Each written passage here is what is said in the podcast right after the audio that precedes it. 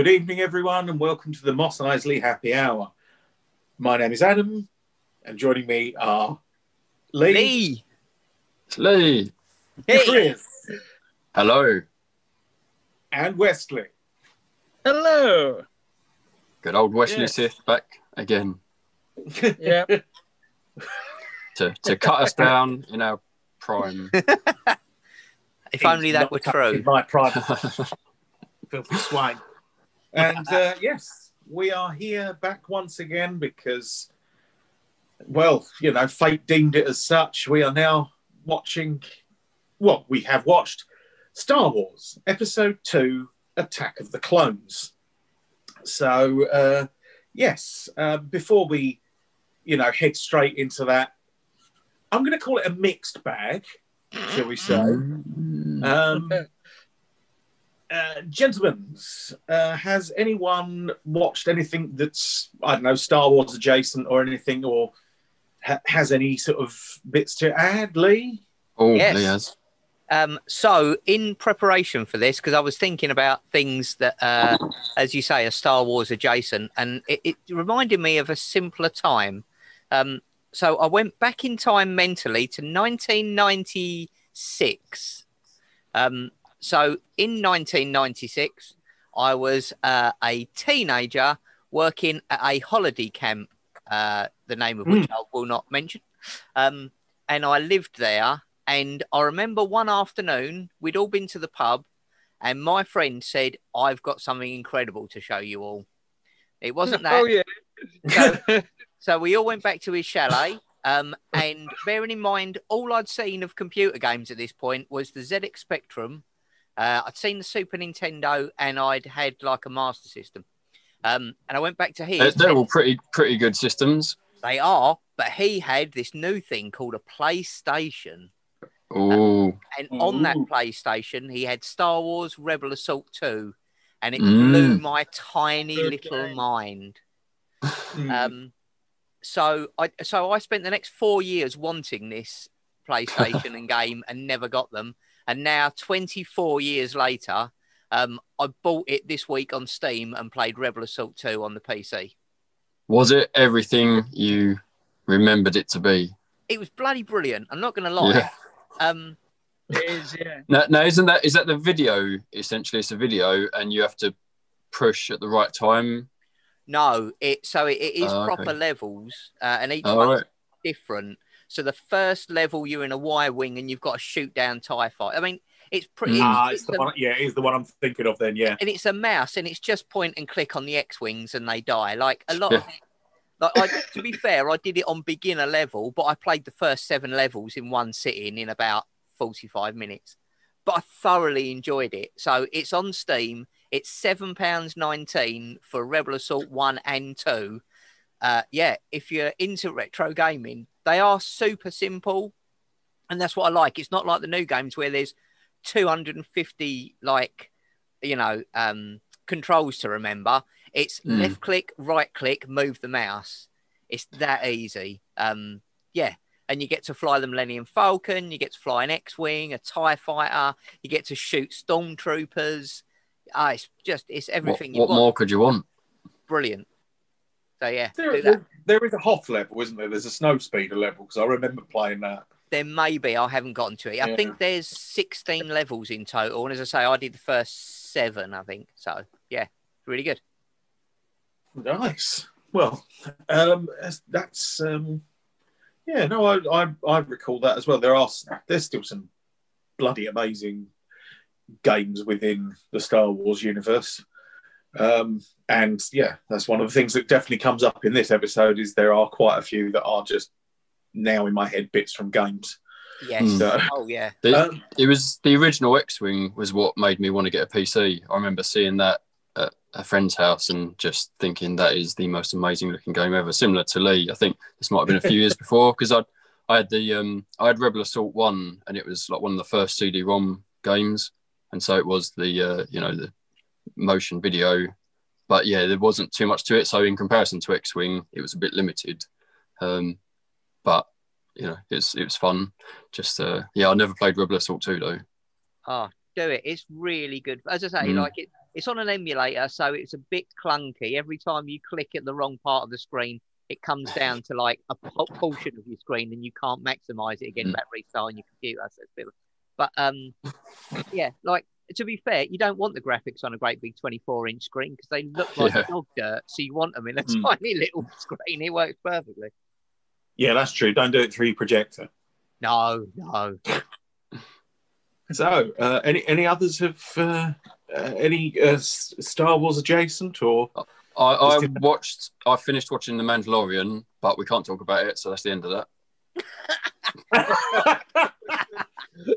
I appreciate I appreciate all of you gentlemen for that. You, uh, I, I know Holding- wouldn't wouldn't spoil it for me, although there is an element where I have eyes and access to the internet, so Oh, there's there's quite a few bits that I'm kind of aware of now. Yeah. because yeah, is and and in fairness, if you're late if you're late to the party, you have to expect it a bit. you deserve a bit, yeah. But it's, it's still worth watching, I would say, even knowing hmm. some of it. Oh no, absolutely. All the spoilers I've heard have made me want to watch it. Yeah. So it's you know everything I hear always, even if it's like, oh, I wish I'd gone into that. No, I wish I didn't know that. But that's fucking brilliant. Yeah. So It did. Yeah. It did add a bit actually for me rewatching Attack of the Clones. Now seeing Jango Fett and Boba Fett after seeing the Mandalorian, it added a little extra hmm. depth to their characters, so that was good. Yeah, of course, yeah. Um, because uh, oh, um, I can't think of I can't think of the actor's name, but um, uh, obviously the guy who plays uh, Jango Fett as Boba gets older would become uh, Mm. that actor. He's a clone, so I mean, give us Yeah. spoiler. But yeah, that's that's the point. Actually, yeah, I did the intro a bit bad. Be prepared for swearing and spoilers. Um, so you know, uh, the fact that we've possibly spoilt things and definitely sworn before now. Um, I admit that this is a bit late in the day, but it's not too late in the day. You know, it's not like in the closing credits, shall we say? But uh, We're not yeah. in deep yet. No, No. no, no, deeper. But uh, and um, yeah, so uh, and uh, Wes, have you been Star Warsing in any way, shape, Um, two form? things. Two things really. I started rewatching Star Wars Rebels, Mm. And on the PlayStation Store they had a whole bunch of Star Wars games. So I got myself the uh, pod racing one. Oh yeah, I also got yeah. myself the, the Super Arcade Star Wars one, which is good. Mm. What do you have to do in that? Oh, it's it's just like arcade. It starts with Luke Skywalker on Tatooine, and Oh, okay, yeah, is, it- avoid. is that like a platform? You're running along. Yeah. yeah, it's Yeah, platform okay. one. But I just I, st- I played like the beginning of that until I died, and then I went straight onto the pod racing one because I just love I love racing games. So Yeah. yeah. I mean, that is the good thing. I only learned recently that because I don't drive and know nothing about driving. Sam told me that when you take a corner, you're supposed to slow down. I didn't. I thought there was a specific Yes. angled way you flip the back out and it went round. Yeah, That's what you I know. I mean, in many forever. ways, is, is it a relief that you're not driving in that set? if- if I would say case? so. Yeah, For my own safety, if no one else's.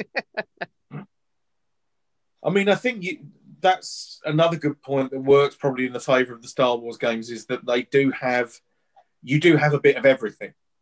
So you can have you you will have racing levels, you will have combat levels, you'll have platform levels, um, and and weirdly enough, even in the early the earlier films where they weren't necessarily thinking in that sense, you still had bits that you could definitely pinpoint. It's like right, if, if you're adapting the game of this, this these are the beats you put in. Yeah. You know, you for example, you have to fight the Rancor if you would, you know, so Yeah. you get a Shadow of the Colossus moment in in the game. But um although for me the whole the whole thing I think lives and dies with Lego Star Wars. I was addicted to those sodding games. Yeah. Mm. Um Yeah. you know, and and also just when you suddenly found out, hang on, so if I unlock, unlock all the characters in the prequels version, I can play them in the original trilogy version, and suddenly, yeah, you're walking around like General Grievous, and uh, you know, and that just oh yeah, Oh, it's a, it's a And pleasure. Jar Jar's great at jumping, so you Mm. can get all the high Mm. things in the new ones. Yeah. And also, there's a weird bit where you break down and oh no, that was I think it was the other way around. But um, there was bits where you could visit other um, Lego games because there is definitely a hidden level in the Indiana Jones Lego where you end up in the cantina because it's like the um, sort of early um, it, from Raiders of the Lost Ark.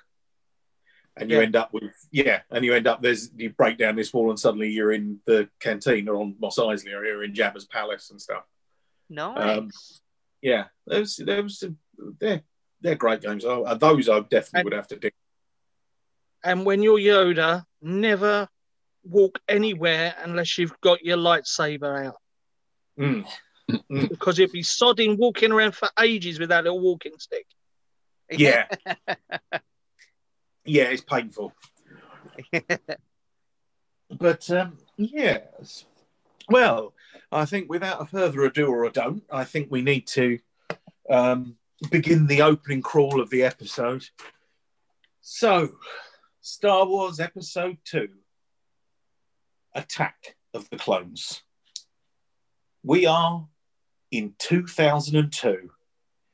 Since the last film, Clinton's gone, so we've now got the twin evils of George W. Bush and Tony Blair ruling the roost.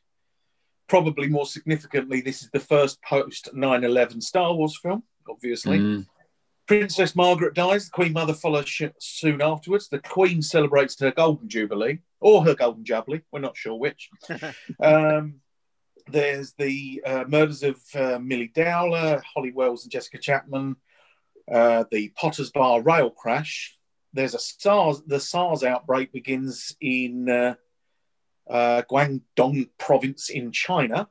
Girls Aloud win the X uh, win X Factor the rivals. George W. Bush signs off on the creation of the Department of Homeland Security, and Napster closes. So, considering that they started when we were doing Phantom Menace, that it goes to prove that that wasn't actually that long a bloody period. No. So,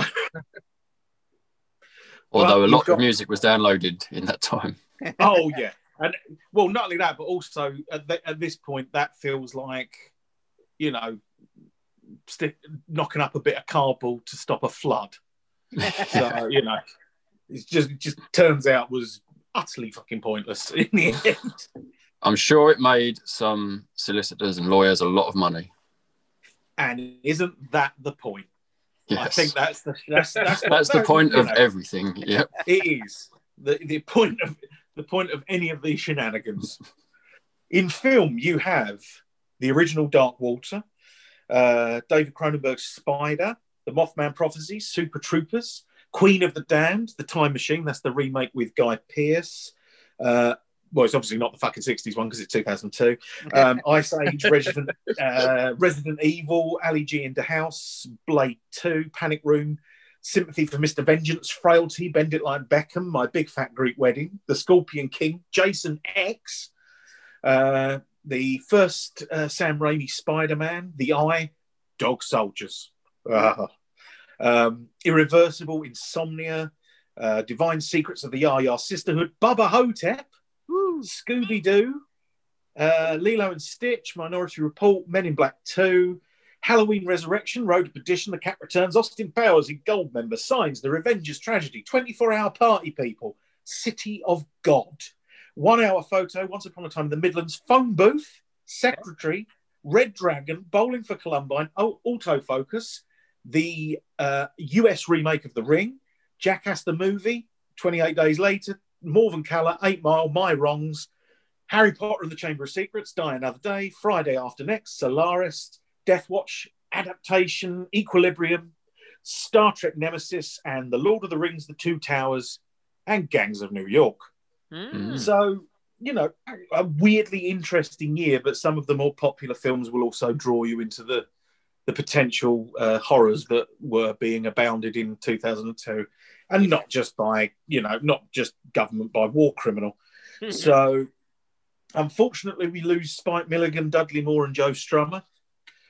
In TV, though, we get um, Look Around You starts, 15 Stories High, uh, the, only series of Believe Nothing with Rik Mayall, uh, Harry Hill's TV Burp starts, Still Game, uh, the comeback of Auf Wiedersehen Pets, Spooks, Dick and Dom in the Bungalow, Ant and Dec's Saturday Night Takeaway. I'm a celebrity, get me out of here stuff, Most Haunted. So, yeah, there's some right old shite. Um, uh, ending the League of Gentlemen, who obviously started when we were uh, when we were talking about Phantom Menace. Uh, the last series of Big Train, I'm Alan Partridge, blankety blank, and this I found utterly shocking. But Big Break finished in 2002. what? Yeah, and and th- I mean that is no, no, that's that's that's that's wrong. You've got your timelines wrong. It's all it's all over the place. No, it's not right. It's not right. in singles terms, and I will say that these are sort of I'm, I'm sort of I've tried to balance this list from from uh, f- good to fair to piss awful. Um, but uh, yeah, big singles that year: Basement Jaxx, Where's Your Head At? Uh, no one knows Queens of the Stone Age, Work It, Missy Elliott, Fell in Love with a Girl, White Stripes, Toxicity, System of a Down, uh, Can't Get You Out of My Head, Kylie Minogue, uh, Christina Aguilera and Redman Dirty, uh, I'm a Slave for You, Britney Spears, um, Youth of the Nation by POD, um, Red Hot Chili Peppers Zephyr song, Elvis Presley versus Junkie XL with a little less conversation, the Ketchup song, Tattoo, um, Jenny from the Block, Pink with Get the Party Started and Just Like a Pill, um, Bowling for Soup, and Avril Lavigne Complicated and Skater Boy. So, But not a single good song in that year. Is that what you're trying to tell me? there's some good stuff in there, but it is again, I would say more. I was fine with that rather than yeah. No, no, not so. No. However, however, in albums you get Sunno's Flight of the Behemoth, Sneaker Pimp's Bloodsport, Boards of Canada Geogaddi, uh, Clinic, Arch Enemy. Uh, a couple for you here, Lee. I mean, this is a weird thing is when you look at the album stuff, it's fuck, it's a fucking heavy year. Yeah. But also with lots of ska punk, which was just again, I didn't think that 2002 was really that much of a ska punk year, but apparently it was.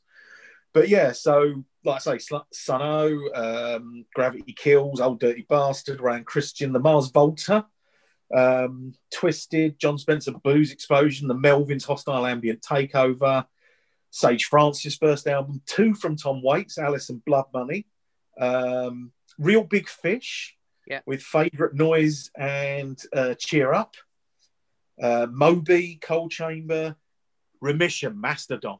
Ooh. now Um, that is a solid album. Yeah. Uh, well, like I say, gets better in here. There's uh, what else we got? Uh, Skindred Babylon, DJ Shadow Private Press, David Bowie Heathen, um, the Voodoo Glow Skulls, which was a name that I have not thought about since I last saw it written down. Yeah, Um, but you know, that was just one that was like, oh yeah, that that happened, didn't it? that was a bad. Um, Mighty Mighty Bosstones with a jackknife to a swan. Uh, Flaming Lips, Yoshimi battles the Pink Robots. Uh, unfortunately, My Chemical Romance's first album. Uh, Evil Heat, Primal Scream. Dillinger Escape Plan with Mike Patton. oh, oh God, yeah, I forgot that was a thing that happened. Yeah. Um, uh, Queens of the Stone Age songs for the deaf, the Vandals, Internet Dating Superstars, Nada Surf, Let's Go, um, Ladytron, Isis, Oceanic. Another Yeah. Stone Cold classic Doom album.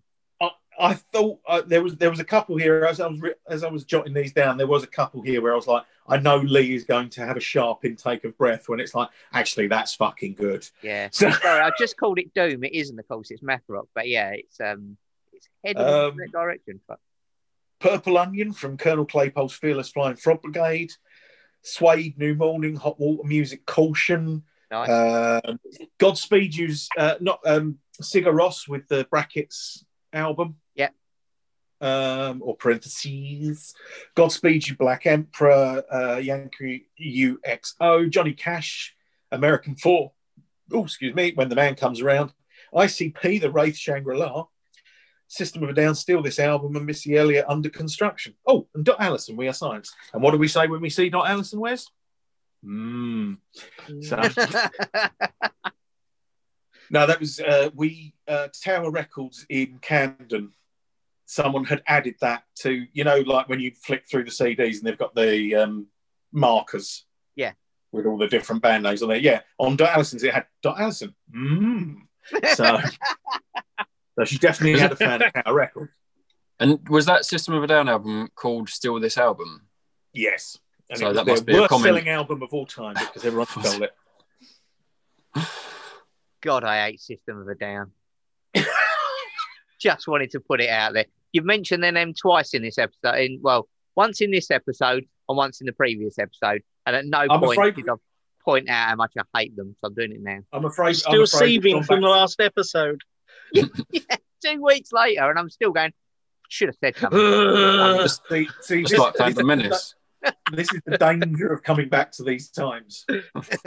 you know, with time travel comes consequence. You know, I have to warn you of these things. Yes, we can all have fun at the Queen Mother's funeral, but you might have to listen to some right old shit. Yeah. So, you know, it swings and roundabouts. It is, unfortunately. Mm. And there we have it.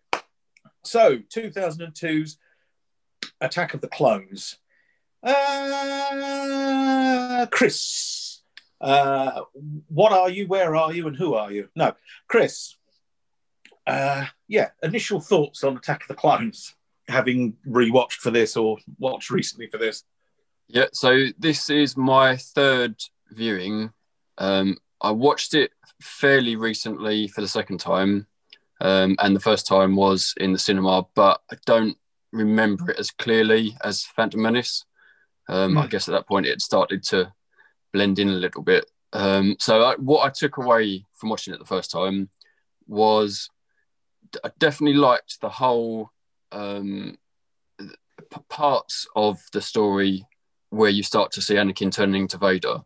So I, I thought artistically, some of that they did well. I did like, you know, the shadow um, when he's on, when he's about to go to the the Sand People. You know, like Oh, a few bits yeah. like that. You know, it could be tacky, but I thought some of that did work for me. Um, and uh, but I, I struggled between. I would say the, the worst elements were the dialogue between him and Obi Wan. I just I felt like, um, like I, I understood that they were trying to get across the fact that Obi Wan was dealing with him badly, but it, it just felt a bit like too obvious. Like the the Jedi Council should have perhaps stepped in between the ten years of him training him and just constantly telling him he's a stupid young Padawan who knows nothing all the time. Like I mean, if anything, that would turn me into Darth Vader. I'd accidentally turn my lightsaber on and just cut Obi Wan a little bit occasionally. you know, like it's Little just, Yeah. yeah. Just chill a bit, you know, like, and and especially when they know he's got anger problems, like don't put him with some sarcastic, jumped up, you know, barely trained himself Jedi wannabe master. but anyway, that's that's sort of my view on them. But I did I did like, um, yeah, the whole story as, as it unfolded, and with him and Padme, it's, it's pretty good. You know, again, quite awkward at parts, but you know, I can see what they were going at with it. So overall, I did, I did kind of like it, but um, yeah, But- so- some But- polishing but you needed. feel that you feel that Obi Wan was just just being he, he, he did not do it for me as I imagined Obi Wan from seeing him in the the originals. It just it wasn't quite how I imagined he would have been. Yeah, I mean, I can I can see the thing. I think, mind you, I find I I, I think I personally I find a lot of the dialogue, anything involving Anakin, seems a bit off Yeah, point. You know, and and it's you know I don't want to I don't want to uh, sort of blame Hayden Christian. I- uh, I would say yeah, I would say it doesn't immediately make me think it's all his fault. No, no. I think, well, again, I think we might be back to that thing we were talking about last week where George Lucas famously doesn't really Direct. Quite get the best out. of- direct actors. Yeah, He gets them to say the dialogue and he's really involved on, you know, how the spaceship's going to land. Mm. but Yeah. they're kind of left to get on with it a bit. I think.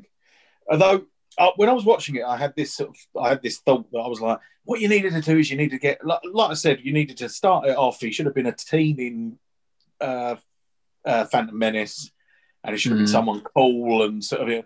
Um, in my head, suddenly popped up Ryan Reynolds. Because imagine that, where because I think you'd have done that really well, where you'd have been like, because Anakin Skywalker, I think the whole point is he's meant to be cool, Mm. and again, we're back to my mum talking about my dad, where it's like I thought he was brooding, actually he was moody. Yeah. You Yeah. know, I don't, I don't know if they sell. You know, Anakin never feels like he could turn into Darth Vader uh, through this a lot of the time. I, I Like, think for me it was like subtlety wa- was missing. Mm. Uh, but uh, so Lee, where and where you know, sort of going going from that factor, obviously the main thrust of this is Anakin. So how do you how do you feel that was uh, presented in Attack the Clones? Yeah, I just, I, I think you're, I think that's, I think you're absolutely right. You can't blame Hayden Christensen. I don't think he was the best person for the role. Um, but Oh, only because sorry, you just said Ryan Reynolds, and I'd put Ryan Yeah. Reynolds in absolutely anything because he's dreamy. Sorry, go on. Right. There, there is a sorry. There was a. I, I meant that's what I meant to say before I, before I came to you. Was uh, I did see a list today. There's like about ten other actors that they they genuinely auditioned. Mm. In that fucking list, you've got Christian Bale, Heath Ledger, and Leonardo DiCaprio. Wow. Now, now at the time, I would have been really annoyed by Leonardo DiCaprio, but I was wrong, and he's a fucking good actor. And What, what was it? That, three- What was it that convinced you of that change? when his head deflated, Well, because he Well, was that- quite sort of onion head. But anyway, so so I always thought I would hate him, Mm. and every film I saw him in, I was like, he did a good job. That was great. Yeah. Yeah. He do, It's and to be last weekend, funnily enough, I went back and rewatched for the first time since I first saw it. I went back and rewatched Once Upon a Time in Hollywood. Um, Mm. and I was like, do you know what? I thought it was one of the best films I'd ever seen. Going back to it, obviously, I'm going to have higher expectations, so I'm going to come away with a more realistic bedrock of how I feel about it afterwards. Um, yeah, absolutely the same. Just still Mm. one of the most solid movies I've ever seen. Every performance, it, I really did like him and um, uh, Brad Pitt together. I thought that was quite funny. Uh, Brad They Pitt's another really one. well. You know, Mm. like you, oh, Ter- he's, he's just in all these films because he's a pretty boy, and they're not But the type actually- of films that we'd watch. And then as soon as they put him in our films, you go, yeah, no, he's genuinely a genius Yeah. and deserves everything he's got. Yeah. But I, I, you know, and like I say, I mean, I think, I mean, actually, I'll, I'll give him his due. Though I find Hayden Christians, Christensen really sort of quite wooden in the role. One bit that he actually does brilliantly is when he finds his mum. Yeah, Like that bit is Mm, actually yeah. really well done, really. Effective. But I mean, obviously, you know, him romancing Amidala, I'm going to have to use the phrase "sponge knob, no bands," because you know what I mean. He's it's just I, it never rings.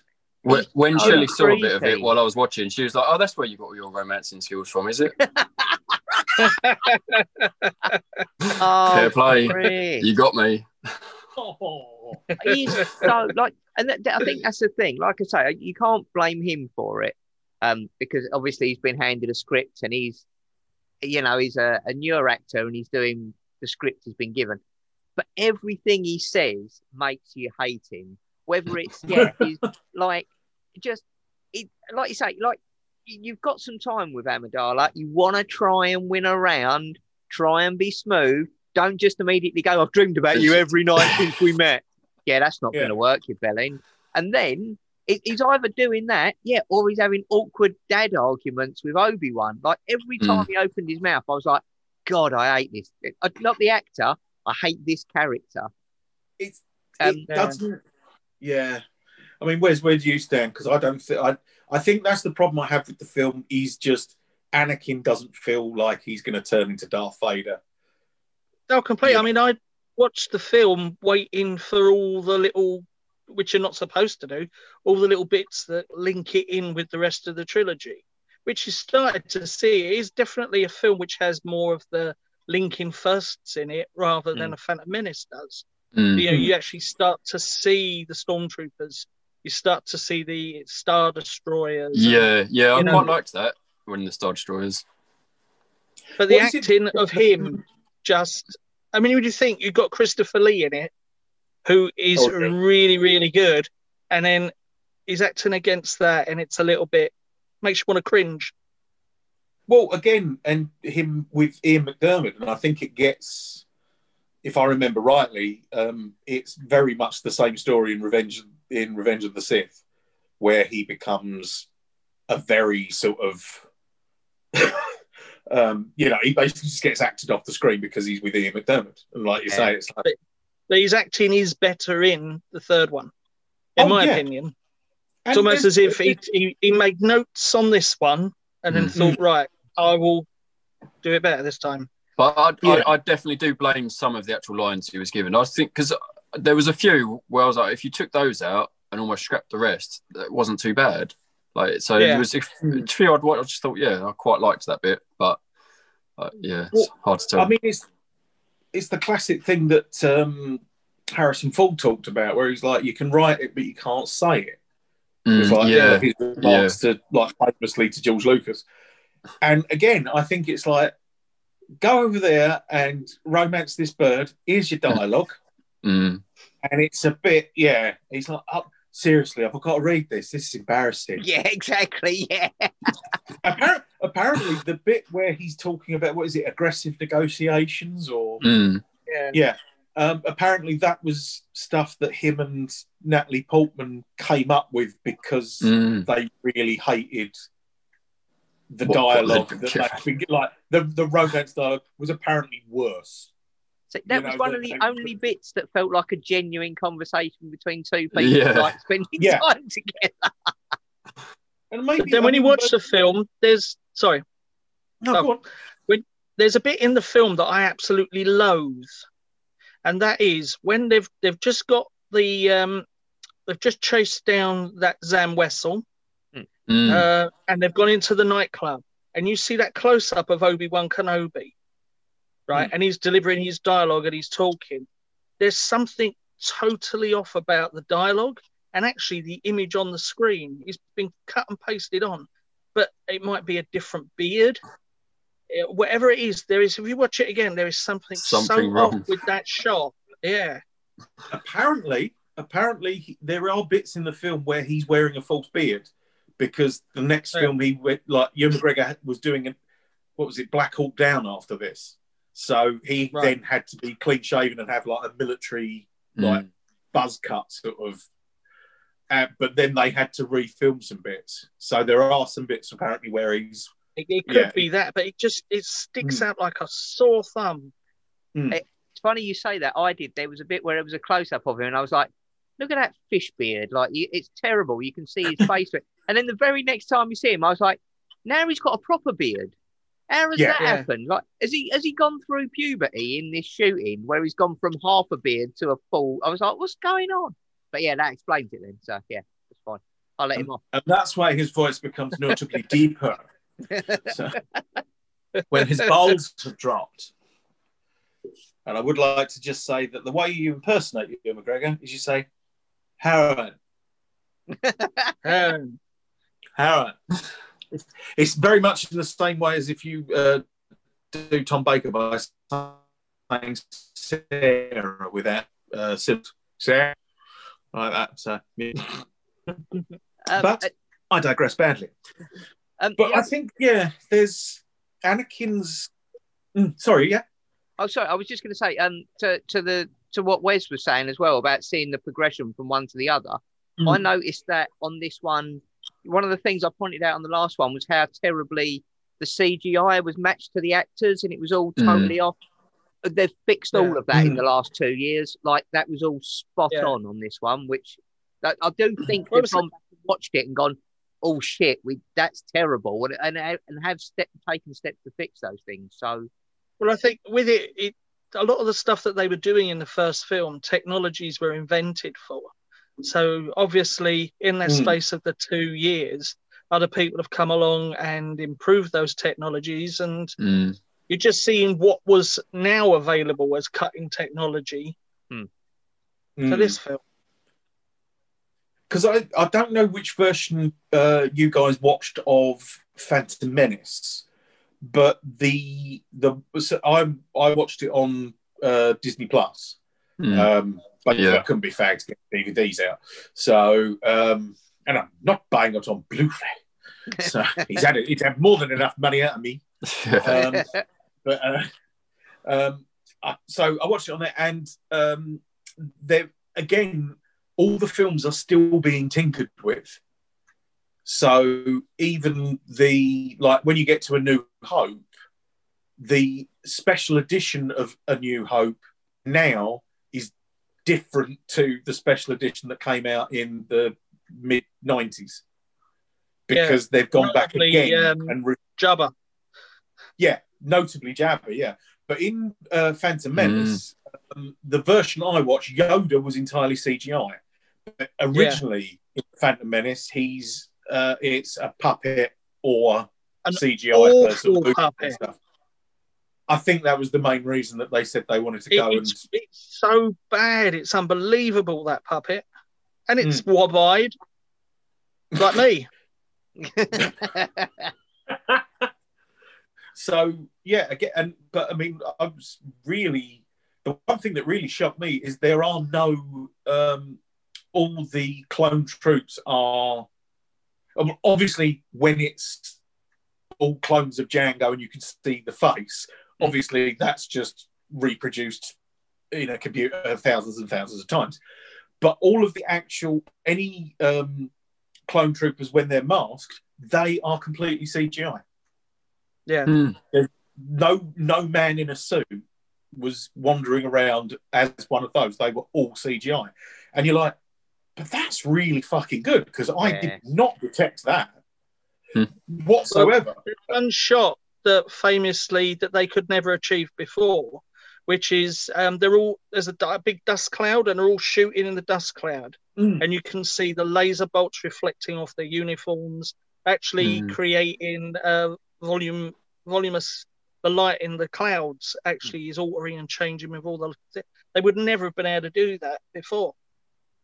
No, and it really, I mean, that's the thing is again, I think you probably, for example, I mean, obviously they've reduced Jar Jar Binks' role in this. Yeah, considerably. I think clearly But as he's a reaction Responsible to- for everything. I was He oh, is. just about yeah. to say. I, quite, I did He quite like is the reason.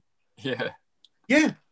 In fact, But that, that, was the- seemed that very was the thing- believable that, that he was trying to do there actually something sensible that he thought he'd picked up on that sort of simple concept of Yeah. being played, but he's like, oh, yeah, I should do that to help them out. And that actually seemed quite plausible. Yeah. But Ma- Oh, Amidala seems was there to actually character. speak against the uh, Military Creation Act. And yet he Hmm. just well, didn't even find out whether, oh, wh- why are you here?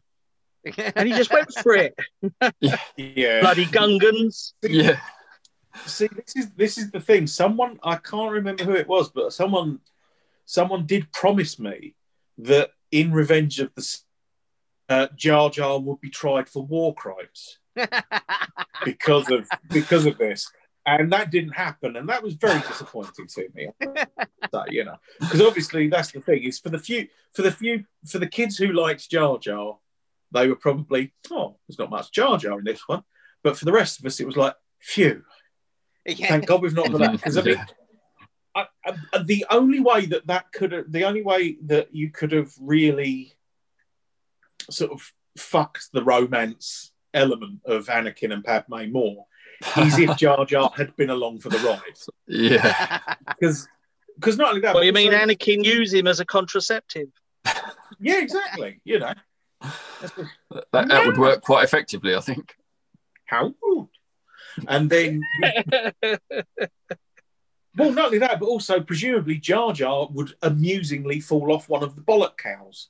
I, because I thought exactly as soon as you said as long as he didn't tag along, I was like, yeah, them two trying to have a romantic picnic, and that pilot's riding around on one of them giant flea things being thrown all over the shop. Yeah, they, so I clearly had exactly the same thought as you.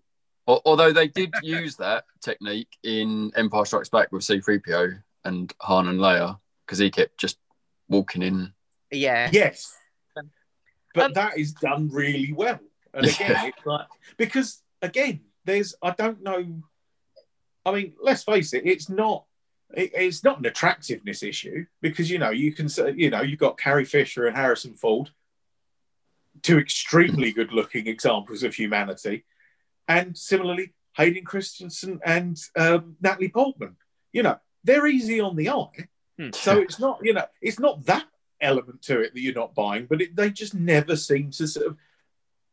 I think basically she starts falling in love with him the more emo he goes, Mm. and it's sort of so you lose faith in her as well to a certain Yeah. extent. You know, any any trust that's been built up in the Phantom Menace of like this capable person, and it's like, oh, but look at him, he, he don't like sand, bless. I think you're right. That's the thing. Like they build him up as such a whingy emo character. I was like, he's not going to become Vader. He's going to go and self harm round behind the bins. Like he's not going to. he's not going to attack anybody else. He's just going to keep an elastic band on his arm. He's going to keep flicking it so he's in pain all the time because he feels it's what he deserves or some such nonsense. Yeah. but he's good at distributing apples. yeah apple distribution that's part that is why apparently that is the part of the backstory is that the reason they have to build up the clone army is because the jedi are too busy in fruit distribution. Because you know hence the term green grocer because obviously yoda is green. So Yeah. you know Um, and there's there there, just putting putting some plums in a, a uh, in a brown paper bag flipping it over once and handing it to you. Yeah give it the twist the grocer's twist.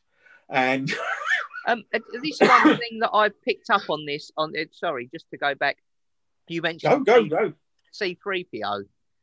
So just to go back, so in this film, C3PO and R2D2 are at the moisture farm with Owen and Yeah. Beru.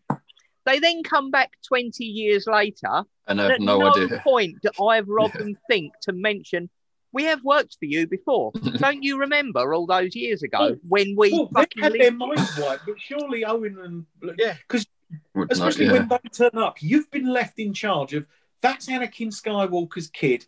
Don't let him find out. And it's like, what? My brother-in-law.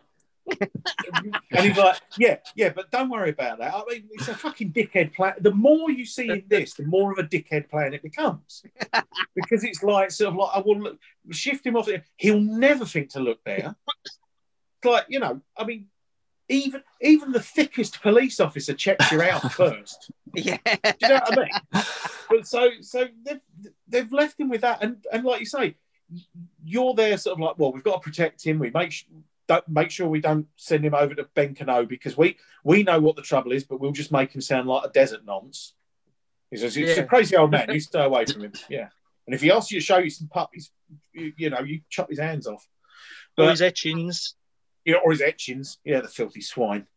What do you like? I thought it, it did seem it did seem a little bit lame him leaving his mum on Tatooine as well. You'd have thought, like after a, a couple of years of being away, you might say to the Jedi Council, "You're pretty well off. What, what, you know? Could you go get her off I the think- planet for me, I think please?" that's the I think that's the point though, is it's meant to be like religious orders, isn't it? So you don't Mm, don't You know, meddle Supposed with. leave all your if, if, if anything, Yoda is running a dangerous cult. Yeah. And and fucking Palpatine definitely is. But so, but I think, yeah, and like you say, if they're they're busy protecting Luke, they're not going to sit there and go, "That's the fucking droid we brought last time, isn't it?" I know. Don't go fucking hell. You'll be after them. You would not. Also, I just love the fact that it's that sort of classic thing of having something nicked and then sold back to you. Because that's what it becomes at that point. Yeah. You know what I mean? It's like you've bought your own car radio off a market stall after it got nicked three weeks ago or something. and but uh, and again, hundred percent fair play, Anthony Daniels. He's wearing the original three PO suit. Mm, Now, to have remained that thin, you know, in 20 odd years, you know, that I do admire. But again, it's the whole thing of stop trying to make it all fit. Yeah.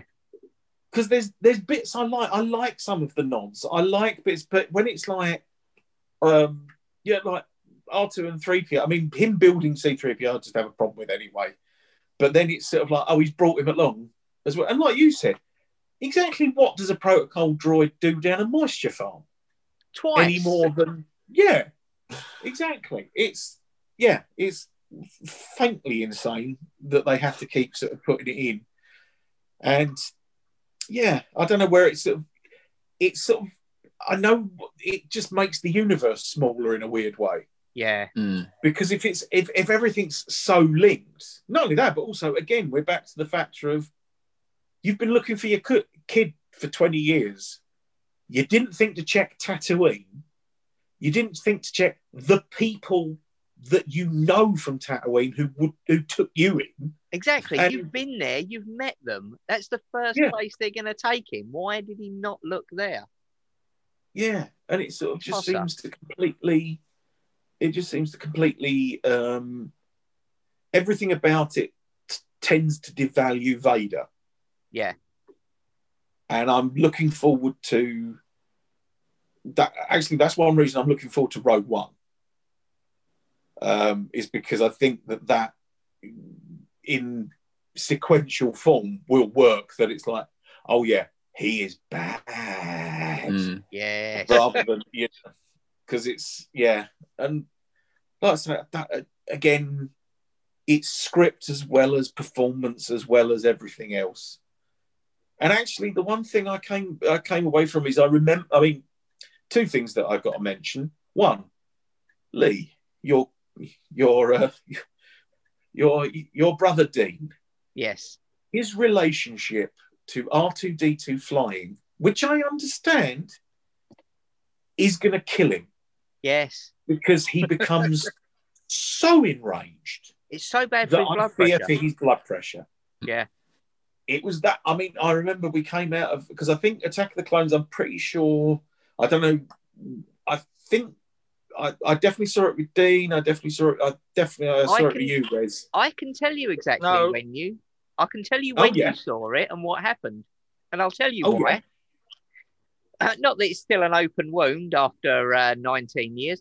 But it came out the week of my birthday, and I said to everyone, "Right, Saturday night we're all going out for my birthday," and you went, "No, me and Dean are going to watch Star Wars," and I was like, "Oh, oh all right, okay." And then you went, and then the worst thing was you came back past the pub I was in. I was standing outside having a fag, and I went to you, how was the film? And you both went, well, that was a fucking awful mess. And Dean just went into one, and I was like, so you blew my birthday out to watch a film that you fucking hate. Well, that's what didn't- you did. we didn't know at the time, and I will apologise now because, frankly, I now know that it was not worth going to see that instead of going for a drink with you, mate. So yeah, I apo- I can only apologise. This is like when I told Sarah to piss off when Cracker came back for one night only. And I was like, and I was basically like, look, can you sod off and try to watch this? And then I went and apologised to her and was like, that was fucking dreadful. Yeah, I'm very sorry that I told you to go away because I, I would not have missed a thing. So, a very similar, thing think, with Attack of the Clones. Well, if nothing But else yeah. good has come out of this, then Yeah, Well- exactly. Hopefully we can seal. Hopefully we can cauterize that wound with the lightsaber of truth. So, oh, to be But- fair, I was um, uh, so a friend of mine surprised me. I think it was two days before the release, and said, "Oh, uh, like uh, I I'd known him all my life, and I got on quite well with his dad and stuff. Um, yeah, and his dad was a massive Star Wars fan as well, so he'd bought tickets to the midnight showing for the two of us. Um, so Ah, yeah, so that's why on my birthday I was like, oh, they're abandoning me to go to the cinema. Yeah, but I had been three days before and seen it at the midnight show. So I couldn't really be that upset. Otherwise, I would probably have been with you, to be fair. So, uh, That's that. I mean, that's a, that's a that's a fair response, I think.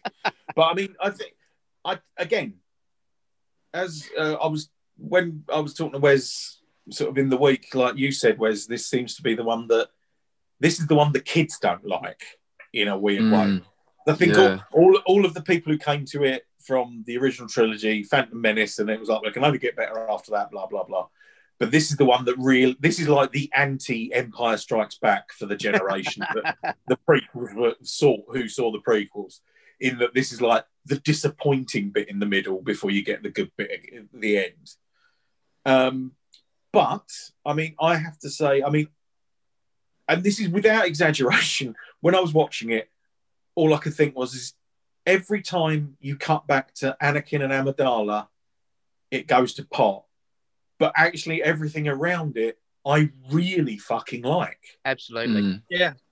You know, I love the machinations of like Obi Wan uh, discovering the uh, uh, clone factory. Uh, N- now, can can I just stop you there for a second? Because Wesley teased us with uh, something about Sifo Dyas, and yeah, watching it this time before Ah. Wesley said that, I realised I, I obviously they get he gets. I'm assuming it's a he gets mentioned, but I've never heard of him anything else. Mm. So I'd quite like to know about that. yeah. Where's Okay, well, so- Sifo Dyas is one of the major unanswered questions from Attack of the Clones. Sifo Dyas was a humanoid from the planet Manashi in the Cassandrian worlds and was an infant when discovered by the Jedi Order. He was discovered by Jedi Master Sheriff Mota and was placed in the Hawkbat clan, one of the many houses within the Jedi Temple, under the tutelage of Terra Sirijude. It is here where that Sifo first met Count Dooku, but he wasn't Count Dooku then. As Sifo's abilities with the Force grew, it became evident that he was gifted with the power of foresight. Following his return from a mission to Asusto, Sifo Dyas was knighted into the Jedi Order and became a prominent leading member of the Jedi High Council. Sometime before the invasion of Naboo, Sifo had a vision of an all out galactic war and proposed to the Council that the creation of an army of the Republic was needed. The rest of the Jedi Council rejected his proposal and he was removed from the Council. Sifo's drive insisted that he should find another way to sate his visions. He contacted the Kaminian, uh, sorry, Kaminian cloners on the planet Kamino and commissioned them to create a clone army of the Republic. Sifo had personally convinced Prime Minister Lama Su that this army was the will of the Jedi Council and the Galactic Senate. The secret activity was observed by the Sith and they wanted control of the cloning project. Again, it was just before the events of the invasion of Naboo that Sifo Dyas was sent on a special mission by Supreme Chancellor Valorum to take part in negotiations with the Pike Syndicate on the planet Oba Diah. Darth Tyranus had given the Pike Syndicate strict instructions to shoot down Sifo's shuttle, and he was killed in the impact. Darth Sidious and Darth Tyranus continued to fund the Clone Army project after the death of Sifo. They also hired Jango Fett to be the genetic template for the clones, as well as tampering with the behavioral modification chips, so that they all included a little command mysteriously entitled Order 66. And slowly, over the years, the Sith manipulated events which would lead to the discovery and mobilization of the army. The corpse of Sifo Dyas was turned over to Dooku, who took the body of to the planet Felucia. Tyranus faked a death by local conflict situation, and that is the story that the Jedi Council believed. Ah. Hmm. So, so it was just his vision that he had to create the army because I, it, I guess I would have expected that actually he was somehow tricked in order to do that by no. Darth Sidious. He he just foresees that there was going to be the Clone War. Mm. So Okay. he knew that he had to. It was a self-perpetuating prophecy, really. So he has And- to engineer it to make it Yeah, happen. because for it to happen, yeah. it'll happen. Right. But I don't think because obviously the Sith can shield themselves from the Jedi. Mm. their involvement and sneakily going in and and funding it after his death, well, after his murder, Mm. enabled them to then already instill Order 66. See, this is the thing: is uh, watching it again, and this is something that I don't know if it becomes clearer in uh, in uh, Revenge of the Sith. But is Count Dooku set up? I.e., does Count is Count Dooku aware of where Palpatine is going with this, or I got that impression too. I Parts was, of it. Yeah. yeah, for a Hmm. minute I was like, is See, he there really is- the there good is- guy and he's been confused? There's things that I obviously until the next film, yeah, but there's a whole thing I'm doing at the moment where it's uh, the history of Count Dooku, and that nice. also ties into what Darth Maul is also Mm. doing at this present time in the Star Wars Uh-huh. universe. Nice. Because at the moment, Darth Maul is on a planet. Uh, well, he had his legs chopped off, obviously. Well, bottom Yeah. half of him. He held on to a vent. that's not just your legs. you have to have mechanical cock and all. Yeah. He held on to a special vent and then he ended up in the trash compartments of, uh, you know, the Naboo dump Mhm. pile. That was then taken to a junk planet. And where he was there, he was actually constructing his own legs from scraps, but he was driven mad. And there's another story that involves a robot captain who, just for the fun of it, dumps potential crewmates on that planet to see if they'll last the night. And if they do, it's great. So it dumps them on there. They have a bit of a bust up. They fall through the planet and discover a labyrinth underneath where Darth Maul goes crazy a bonkers and chases them. Can, can we just go back a second? a bit of a bust up, and they fall through the planet. Yeah, it's very That's a fragile. pretty serious bust up. And What's then, uh, yeah, so you're sort of on you're on unsteady ground. Yeah. so he's chasing them around this labyrinth, and then um, uh, he gets Darth Maul gets snared in a like an energy net. Then the captain comes back to retrieve all his potential crewmates, where he reveals that this has all been a test, and they've actually been sent there to capture Darth Maul from a mysterious um, benefactor. And Ah. so they listen to the recording of the mysterious benefactor, and it's only bloody Darth Maul in it. He got them there so that he could get off the planet. So the robot captain gets killed, and they they shoot start to leave the planet. And as they do so, do so, one of the one of the people crew members opens up the doors and dumps out Darth Maul and this other guy called Grits. And they uh, land on the planet's surface, and Darth Maul just slaughters him. So he's still stuck on the planet at this point, prior to the Clone Wars. See, So- that was a, that was that seemed fantastically inventive, and then he bollocks it up at the last minute. So he definitely has gone mad, hasn't he? You know, he's sort of, he's lost the plot. Bless. So this is this is all in the comics, so and Mhm. various other sources it's taken from. See, but it's nice all know canon that- because there's 'cause Yeah. you know there's two versions of the history. There's the legacy, and then there's the proper canon. This is I'm only mm. going by the proper considered canon version, not the legacy version, because obviously Yeah. they can't work together. Yeah. Is it called the legacy version because Darth Maul got new legacies? Yeah, Good. that's, what- that's that- what I've been told.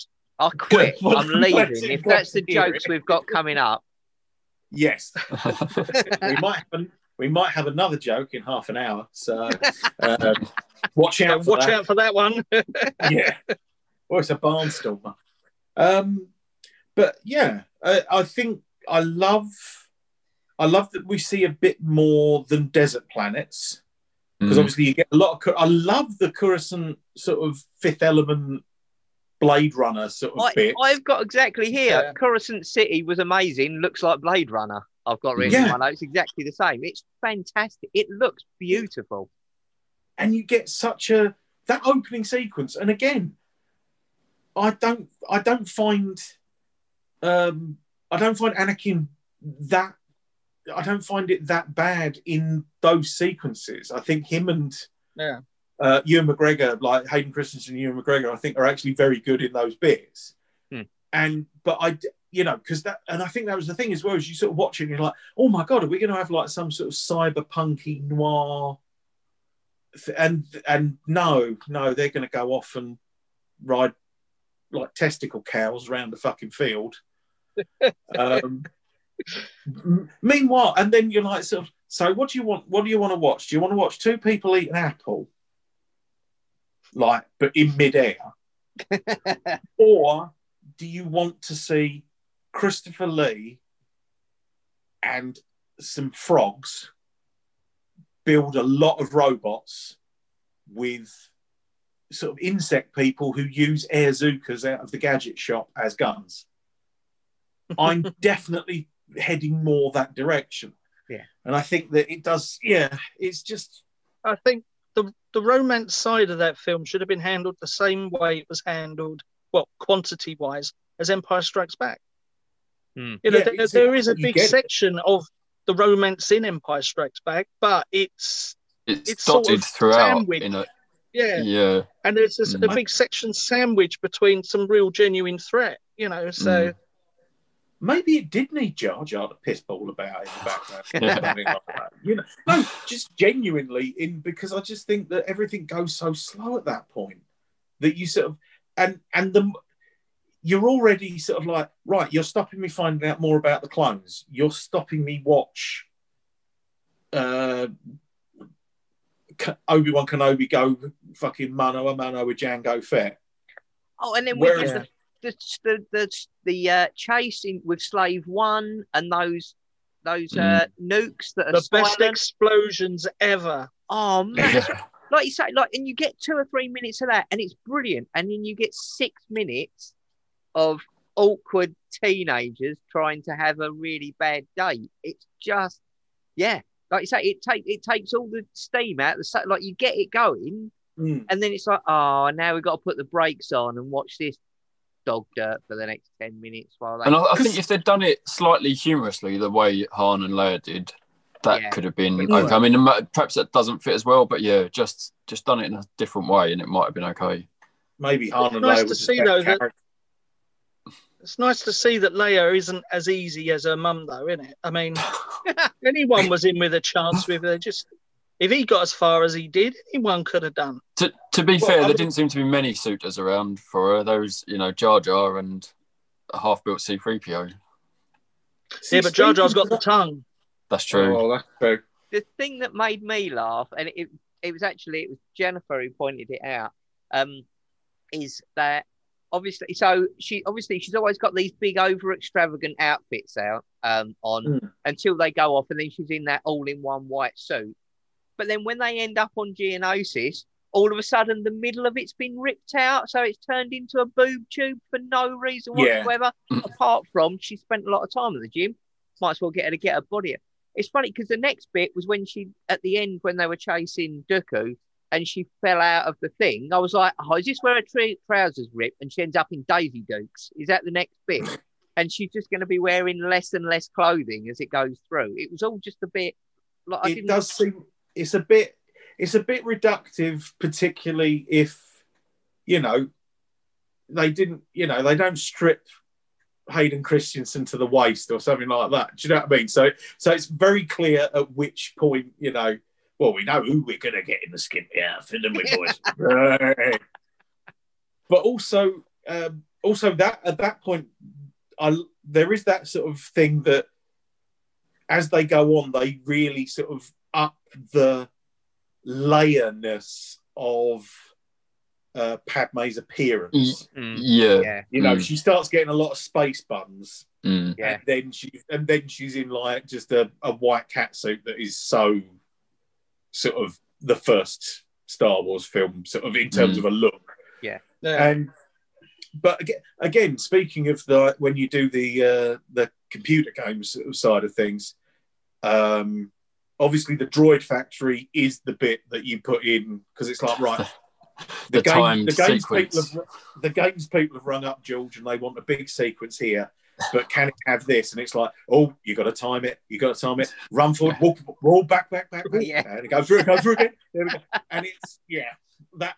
Uh, but also the obviously like it's like you've had right.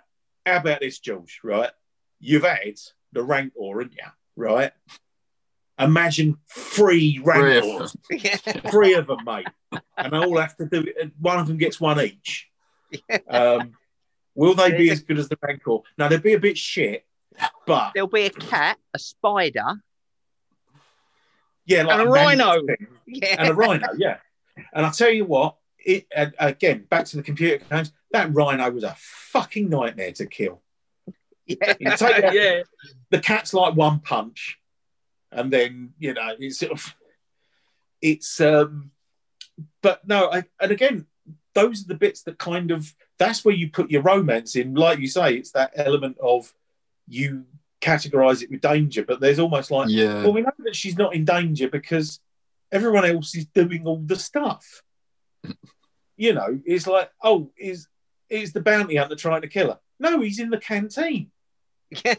With like 8 billion other versions of himself.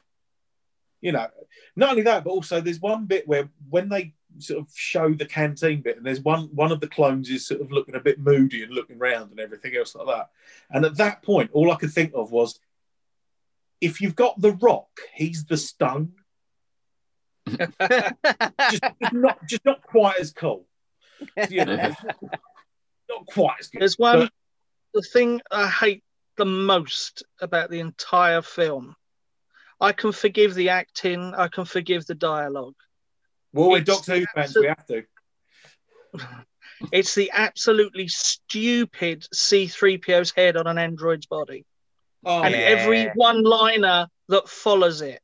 yeah. Oh, I'm beside myself, and uh, do you again do you think that maybe this was again where they were like right we won't fucking put was that jar jar's bit Yeah. like they had Yeah. funny stuff going on in the not necessarily that that although fuck me if they'd have ripped jar jar's head off and replaced it with a robot head everything forgiven that's you know like, but you know would have he been the sort of the clown the rodeo clown character in the middle of all the fight scenes and again, they've sort of like, look, don't put Jar Jar in there again, George. Do- Everyone fucking hates him. Just Do they right, have to do that though to keep the fight scene, you know, to keep it at a lower rating somehow? If you make it a bit silly, Let's put a load of. What would Norman Wisdom I think you could just have silly drawings. That was what it felt like. It did. or Jack Douglas, he'd be there. Chill enough, where? Well, but he's yeah. I, I, I think you. Weirdly enough, I think you could be correct there, Chris, because I think that there is a. You know, it is. Oh, we better put some humorous moments in there because in a minute, someone gets beheaded. yeah, You know, so they've sort of, you know, we'll temper it a bit with that sort of. That now that, that reminds me. One of the questions I had, and I'm surprised I never found out the answer to this, but I've never actually looked it up and somehow never came across it. What are the different colours of lightsabers? Like why? I, I know it's the kyber Different crystals, kyber but why do they crystals, yeah. choose? Yeah. but why do they choose a particular colour? Apparently, the crystal chooses you. Mm. What? So But- you know you're just sort of a normal person if you get a, a green or blue one. Run of the mill, yeah. Yeah. If you get a lavender one, you're something special. well, the, apparent, apparently, um, Samuel L. Jackson. Well, supposedly, um, he claims that uh, he's got "bad motherfucker" carved on his lightsaber hilt. No, no, that is just added is, a whole could- whole extra. That well, I mean, it's it's much the you know that would be cool. But apparently, he said to George Lucas, "Can I have a purple lightsaber so that I can pick myself out in the fight scenes?" Because obviously, in this, you've got that huge sort of battle sequence, Yeah.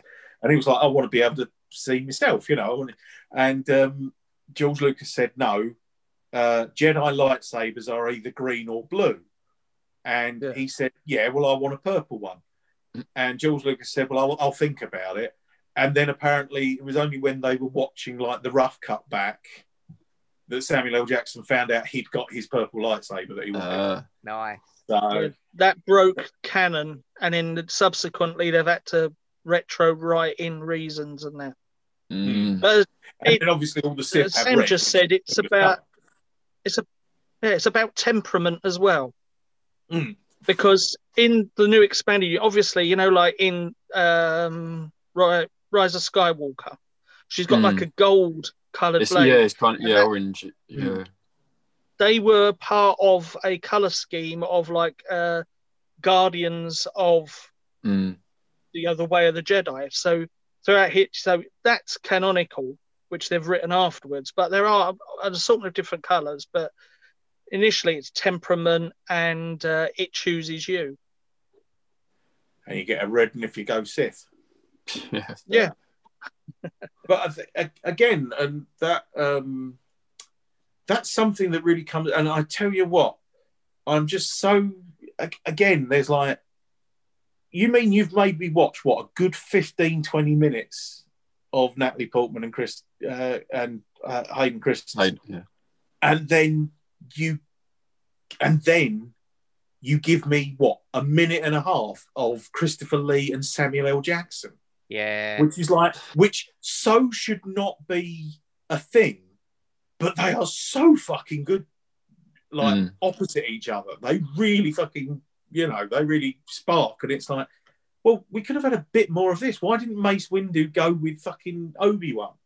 Mm, yeah. you know or something like just to jazz it up a bit you know and but i think that also um it has to be said i think samuel l. Jackson in this uh, in in all of these i forget how good he is because he's not samuel l. Jackson if you see what i mean.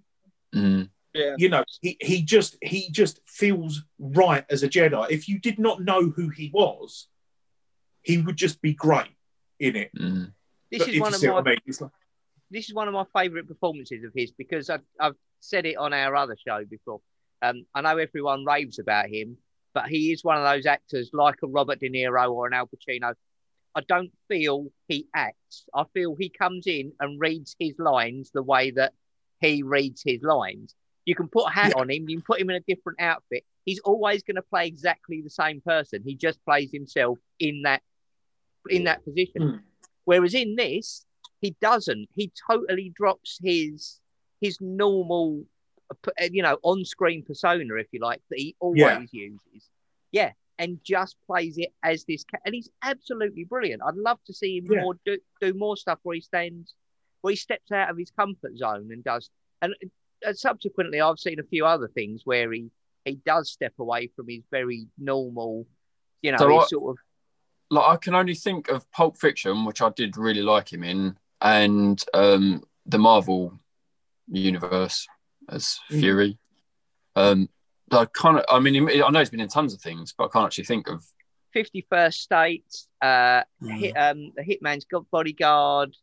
Um, snakes on a plane yeah, he- he- I haven't Uh, seen any of them. Jurassic I mean, Park. stuff like stuff like, say, for example, in Unbreakable. You know, um, where He where he's yeah. Mr. Glass, yeah, and again, he is fucking, as you know, and it is not a. That's not. That isn't a role where it's like, oh, this is written for Samuel L. Jackson, or that's clearly going to be the Samuel L. Jackson role. It's like, yeah, he is, but uh, yeah, I think it's almost like I don't know. People possibly just don't give him the opportunities. I think he's I mean, been typecast, you know, unfortunately, and Yeah. that's the problem. And he hasn't had a chance to shine. And then when, as you say, something like this or Glass comes out, you see he's an outstanding actor, and he just Mm. doesn't get the opportunity to show it. And I feel so bad because I spent ages rubbishing him, saying he can't act, and he can. He's just not allowed to. Well, it's like I mean, even even though like with Tarantino, he often plays similar roles. Like in Django, you know, he is brilliant in that because he is such a sort of it's a fucking it's a horrible character, Hmm. but from a horrible place, and it's just yeah, he's really sort of yeah, and I just again, like I say, we Star Wars gives you the opportunity where you've seen Samuel L. Jackson like trade off against fucking Christopher Lee Mm. that's a good thing. Yeah, That's a good thing. I'm very pleased about that. And and I mean certainly like the I know a lot of people. I mean, where, okay, where do where do we guys where do we stand on Yoda versus Dooku? Because I know that seems to be a big. It is fucking- divisive. Like, I I, liked I, I, I, I like it. I, I, I thought it. Sorry, go on, Adam. Go on, no, go on, man. I was going to say, I thought it was a brilliant fight scene, and I loved seeing Yoda fight like that. My only problem is he needs to, he doesn't need to be that old that he can't walk properly. We know he needs to be there for Return of the Jedi, and he needs to Mm. get from being a Jedi to being that little old, bent over, frail old man. Yeah, But they do it too early, and it means that this fight seems out of character for the way we've seen him behave so far. But as a fight, it's amazing. it's a. I But think it's a great He thing. 'cause you- challenges. Sorry, Go he on, sorry. challenges the Force right before he makes his first move, and that's what gives him the power to do it. Yeah, but I see where I see where Lee what Lee's point is because actually, yeah, he could be a more able man. He could still be, an- you know, he could because clearly by the time you get to like Empire Strikes Back, he is ancient, and he could still be old, but he doesn't necessarily have to be old old Yoda. Yeah. You know, he could still be, he could still have a bit of vim and vigor, and but also I think it's just that lovely thing because that is the that's the proper again, that's where because like we say, we have so many genres that cross through in that. That's definitely the sort of uh, old samurai or old ninja. So like the the the sort of Shaolin master comes out and it's this wizened old guy with like a white moustache who then just fucking leathers everyone. Yeah, But Yeah. that's it. What, what if what if the false and the training help you to be unbelievable right up till like your last three years, and then that's it. It all hits at that point. All Well, I fagged out also- afterwards. Yeah, Well, not only that, but also I think, by, I mean, you know what happens? You go, you, you spend enough to, um, you know, with with lockdown, we can all say that you spend a bit Yeah. of time on your it go a bit ages you pretty quick. You know, I mean, I did, I I did want him to when he's you know supporting the thing as um, also Sith, great lightsabers, great looks. Why do they give you a knobby little bike to go around on? Because that feels a bit shit. You know, like it's, it's like he's got, he's like he's gone off to the shops. All this, all I mean, Darth Maul. It doesn't feel great because you'd think he would have much more of a sort of Harley looking Yeah. space bike. You know, it'd be like, um, and all that's missing from Christopher Lee on the bike is.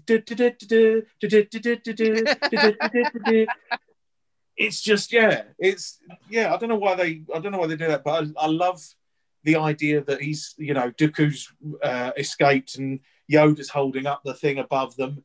This fucking pillar for the next fortnight. I don't want to hold, be holding up because you know what I mean. It's like you just fucking move. Come on, guys. This is you know he's old.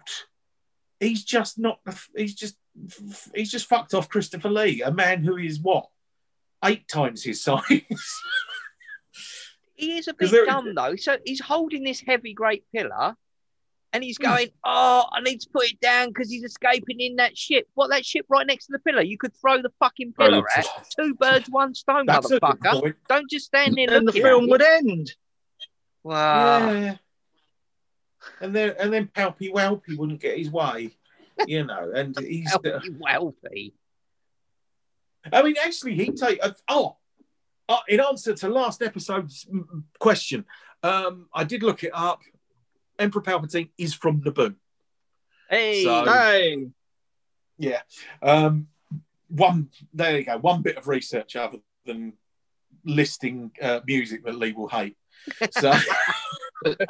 So, um, so what is his backstory then? So he's from Naboo, but ha- why did he become? he's from Naboo, and he's just he's just sort of like he's just up and coming and power hungry. And in fact, I will I will say if um because obviously I think that will come into play next week. Whereas if you if you want to look into I've already he- started it. pre pre Mm, prequel excellent. backstory, that would be fantastic. Thank you, because.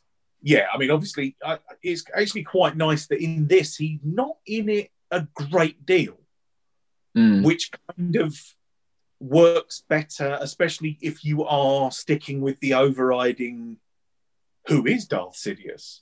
mm. You know, in, I mean, I think you've probably blown the gaff in Phantom Menace. But yeah, if you're still sticking to that, suddenly Palpatine's not a particularly main player until he gets um, his executive rights, which incidentally was um, exactly how uh, Hitler got in power. Well, I was going to say, it also seems quite relevant now too. You know, we exactly. won't use any of these orders that we're getting to help you with the lockdown and uh, sort out the pandemic. We we will be uh, give it all up straight after. Don't worry. Yes, yeah. and I think it's sort of yeah, it's a very sort of interesting uh, because they've they've just gone they've just gone. Should we go out of the classic, you know, the classic dictator's playbook? and just yeah, yeah, yeah, same scheme as Hitler. Yeah, brilliant. So I think the um, um, I guess you know the Empire always did have a, a Nazi look to it. You think? Mm. I mean, it's it's pretty explicit. If, if only yeah. that, if, if only that all of their officers are clearly a group of British character actors, which, if any film tells you anything, that's Nazis. So you know, even Nazi films. So in which the English army are there. They're still English character actors playing the Nazis. And it's usually Mr. Bronson playing Hitler. But, but then I digress. So that's another Lucas film.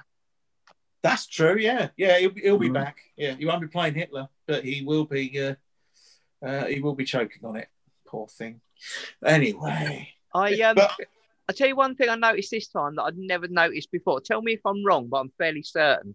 Um, when you see uh, Senator Palpatine in his office, so it's obviously the Chancellor's office at the Senate, mm. um, and he's got the same chair that I'm pretty sure he's got in Return of the Jedi that's in the Death Star. Um, I think I I thought the same. I think it's slightly, slightly different because it doesn't have an overhanging yeah. bit, but definitely the sides, like the arms that are sort of diamond. Yeah sculpted sort of looking things with buttons down the side. Because no, I was I was exactly the same. It's like he's got the Emperor's throne. I think that's actually the first note I've got in it. Palpy's office, he's got the throne. Yeah. Followed, followed by Yoda knows Palpy's a shit. So you know, it's funny because it just made me think like off off somewhere secretly, they're going, We built you this Death Star this is what your office is going to be like. And he's going, but can I bring my chair from home? I've got this really nice chair. well, you know, you know what it is.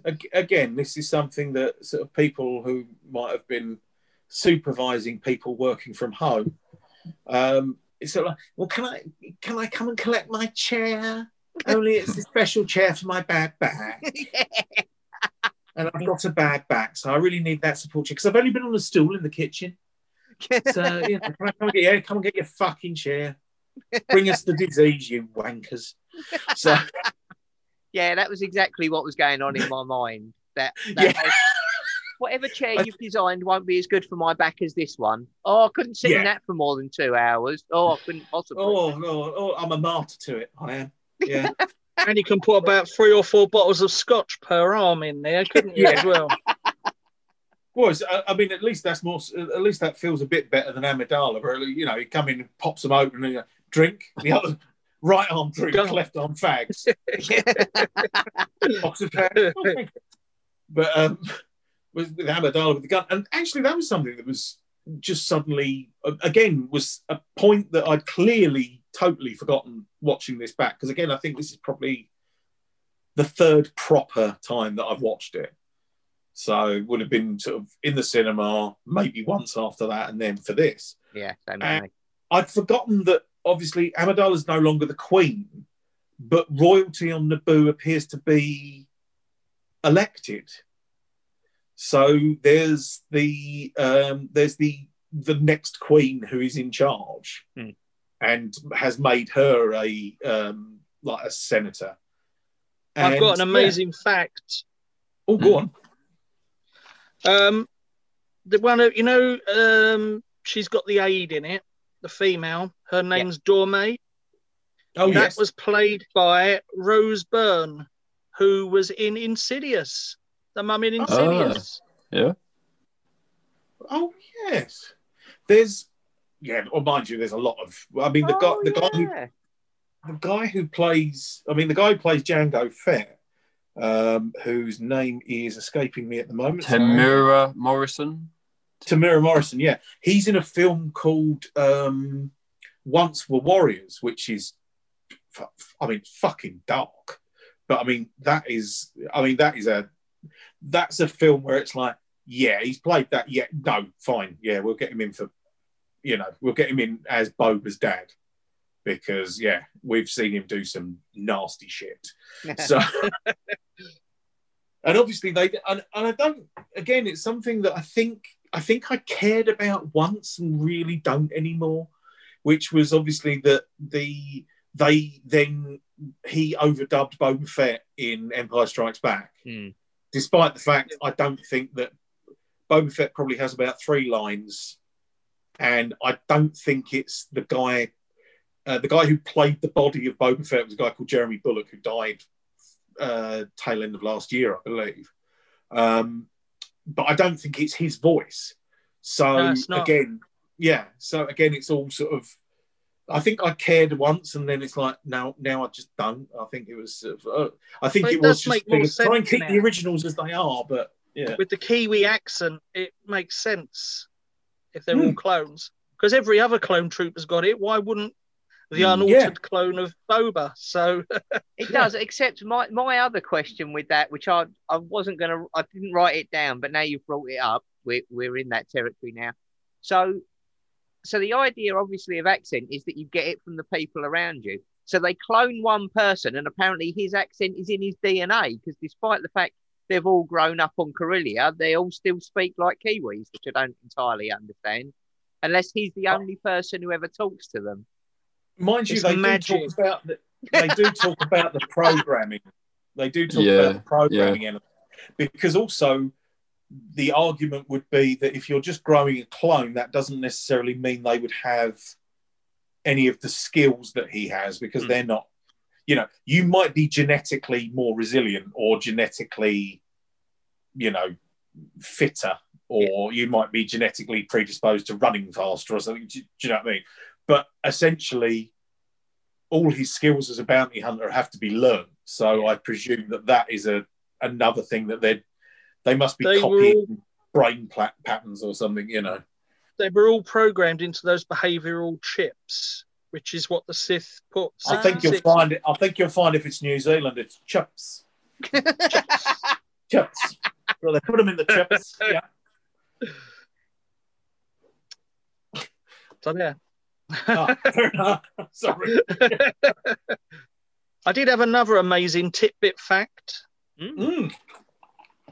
And that was I remember this actually happening, but I lost interest in the story before I actually found out before the film was released, which was during the Jedi battle. NSYNC, the band, was supposed to do a cameo as Jedi's. Oh, Yeah. that. That seems a bit But- random. but because of the uh, you know obviously people going oh no it was um, it was all cut out and removed but the truth of the matter is is that only three or four members of NSYNC actually did it because they were too knackered because of their tour that they had just completed and they went on the day they filmed it and none of the footage was shown apart from allegedly you see one of them very tiny in the film run across during the battle Mm. mind you, that has to be said at that point. You don't deserve to be offered that. If you're going to go, oh, I'm really tired from being on tour. Mm-hmm. It's a fucking Star Wars movie. Fucking get a grip, mate. James Bond Yeah. was in one of them in a fucking mask. Oh, Don't what be have, a you had, what have you had to do? Oh, have you had to sing for an hour and a half every other day? Oh, you poor and little mite. dance. bit of dancing Fuck's sake. Get a grip, drink a protein drink, and grow some balls. Yeah, I don't think they're going to be listening to this, Lee, It's a bit late. because they they weren't actually on it, were they? So they're not going to tune into the Star Wars podcast, are they? Okay. Well- Aren't they all dead now anyway? We'll hashtag them. Oh. We'll hashtag them. And they'll, they'll, they'll go, oh, someone's talking about us. And then they can come, either that or they're going, we'll just see a poster on saying Mos Eisley podcast is the best thing. Listen to their latest. That We're just about to listen to episode two. Yeah, and then just another poster goes, oh no, oh no. I think Kanye West um, all over again.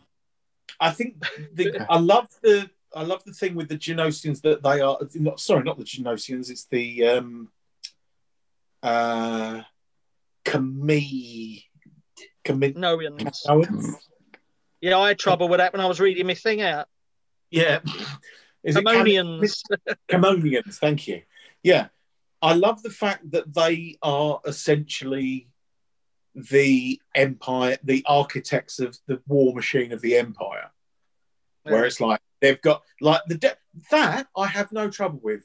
You know, I would happily not see C3PO in these movies, but I'm very happy to just have the bit where it's like, here's the Death Star plans Yeah. you know you know because at Yeah. least you sort of you get that in, and a lot of the stuff turns up and it's basically you can see the um like the development like you said about like you can see the development from tie fighters from the smaller speeder ships because they've got that sort of um octagonal window at the front of it and you can see they've even got like prototype atats in the background haven't they they've got like Yeah. they've got walkers of a description um, again, I mean, uh, and obviously you've got uh, Slave, like uh, Jango's ship.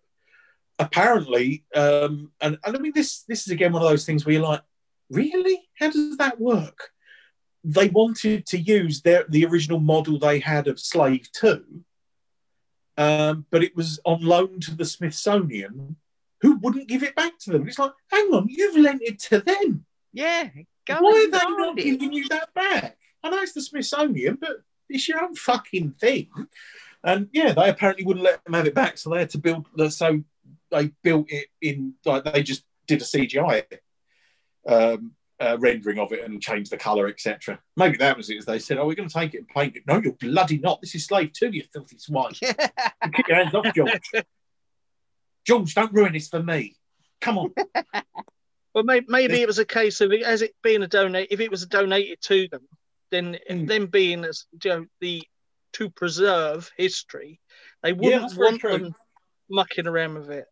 Yeah, no, But it's the true. same with it's the same with the whole. Um, oh, I've forgotten the details of it, but Star Wars was entered into those top one of those top uh, American film lists where they Hmm. actually keep a record of the film, the original negative. And George Lucas was asked to provide the original of Star Wars so it can be almost vaulted as Mhm. you know recognized as cultural significance. And he gave them the special edition version. And Oh. they said, no, Star Wars. And he said, no, this one. And they and as yet it has not actually been put in there because they want Star Wars. That's the one in '77 that was the Yeah. big cultural revolution, not the special edition one. Yeah, and it, and I mean, from that point, it is a point of preservation. And I mean, I find it slightly annoying that uh, um, that you can't get the originals, and it's sort See- of again, it's like that's one of my arguments I always have with with streaming and stuff like that, where everyone's like, "Oh, it's fine, everything's on the cloud," and it's like, yeah, but if some knobber tampers with it or they change something in it, unless you've got a one- copy of it, Yeah. you'll never See, you I- won't get that back again. You know. I got because I've got a weird habit of buying them on the multiple releases. I Mhm. got all the videos, every version of the DVDs. They did a, a single one where it was you'd, you'd buy a New Hope, and it'd be a two disc edition, and it had different. It had original movie poster art, but not the Hmm. one that was famously used. And inside on disc two, as a bonus feature, it had the original film. Wow. It was from the the Laserdisc version, and I got them. These are all available, like Hmm. 2007, eight, something like that. oh, okay. HMV had them all, and I got all three of them. And it has bonus feature is the original film, but it's the Laserdisc one, which has got some slight alterations to the original 77 print. Yeah. Yeah, Because because the- there's it certain, changes every time. well, there's certain things that I know they went back. I mean, I know they go back and correct because in the very, in the very original print, don't they? To, I'm sure during Vader versus uh, Obi Wan that the his lightsaber, like they lose the Yeah. Um, the- for a second. the animation of it, and it's you literally just see the Almost like s- the fizzled out a wire bit. with bulb at the end of it Yeah. that they used to sort of. Um, I did think that was quite charming, though. Apparently, a lot of people, um, pretty much everyone that they got in as a Jedi at any point, um, most of them were doing the noises when they first started. right. And like George Lucas had to go, no, we, we put that in later. But everyone was just too busy. Well, Ewan McGregor did it in Phantom Menace, didn't he? Yeah. And apparently, uh, Hayden Christensen was doing it when he started on this one. And it's, yeah, apparently most of them were sort of all a bit, yeah, jean happy. So, jean happy. But I think, I will, yeah. Go on. I will admit, every time I see a Star Wars spaceship, I end up going the laser noises. So, I mean, who would we say? Um, well, I think I think we've I think we probably know, but best and worst performances or scenes. Um, again, I mean, I love Christopher Lee and Samuel L. Jackson. They're probably the performances I appreciate. Christopher Lee was my choice. Uh, what about yourself, Lee? Um, yeah, I, I- Christopher Lee, I know is is my personal favourite, but as you say, Samuel L. Jackson, seeing him doing something totally different, I really appreciated and really enjoyed. Um, yeah, the scenes I didn't like were the picnic scenes, uh, and the two Yeah. of them on that outdoor balcony having really awkward conversations. Um, but I loved I loved them chasing the bounty, bounty hunter. Um, uh, with all you know, with the uh, the speed, the what speeders were they? Um, yeah, those Like the air cars. that fly inside atmosphere. Um, Yeah. yeah, I loved that chase. I thought that was really good, really well done. Looked fantastic. Yeah, I think that's definitely probably my favourite. Probably my favourite moment. Either that or the uh, Obi Wan Jango Fett in the rain confrontation, because I think that that actually gets quite. I, what I like about that, that that actually gets quite handsy rather than Yeah, you know it starts off with guns and lightsaber and then it's just two people um, like Nuts in each other. yeah, yeah exactly. uh, Chris, where where where are you Uh, on? I think I'm gonna have to be unanimous on this because there's not really a lot else to go for. It's and yeah, they did do a good job. Um, so yeah, Christopher Lee and Samuel Jackson. Um, I, I still I, I don't mind some of Hayden Christensen's moments. So some of those did really work for me. Um, not so much the say, I mean, the but bit, the bit the bit where the bit where his mum dies, I think he just does yeah. that. That's really Yeah. really good. But yeah, and and I think that the story part of that I think is is important and Mm. yeah I mean I, I- obviously overall it's it doesn't work as well as it, it certainly could have done but the, yeah there's parts in there that are, are memorable and not for being terrible yeah. I must, I must confess, the one thing that happened to me by the time, and I'm glad Claire echoed this. I got to the end of the film and I was like, I thought General Grievous was in that. Yeah. So yeah, I just I think again, Revenge, Revenge of the Sith, and this blends in a bit blend a bit. Yeah, I think it's also because you don't get because obviously you still get um you get Count Dooku at the start of Revenge of the Sith, so you know it's not quite the sort of oh like right you kill off Darth Maul. Not as it turns out, but yeah, in terms of the movies at that point, effectively you've killed off Darth Maul. So you start with a clean slate almost of who's going to be the villain or, you know, where the villain is going to come from. And and let's face it, by the time you get to Revenge of the Sith, you fucking know who's going to be the villain by the end of it. Because it kind of been the point of these three movies. So I think my favourite scene, sorry, Hmm. no, on, is um, the interrogation of Obi Wan Kenobi by um, Darth Tyranus. Mm. Because then you it, it, echo. Well, it, is it an echo? It's a future echo of um, Vader and Luke. yeah You know, join me together. We can. Yes, You that's know. true. Yeah. And especially because technically, in Jedi terms, that's his granddad. Because cuz didn't he train Qui Gon? Uh, that's that's that line of dialogue Yeah. there. That Mm. Yeah um, uh, Master yeah, Yoda trains him.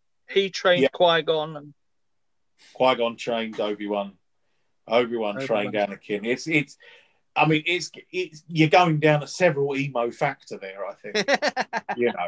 'Cause There's a bit of dysfunctionality going on here, isn't there? Oh, definitely. Because I mean, you go you go from you you go from you, you go from like you know, you go from Yoda to the Prince of Darkness, um, and then you know, and and then to a man with a set of, a, a set of skills, and then someone with a major heroin problem, and then uh, yeah, and then it's just a guy whining about where sand gets to.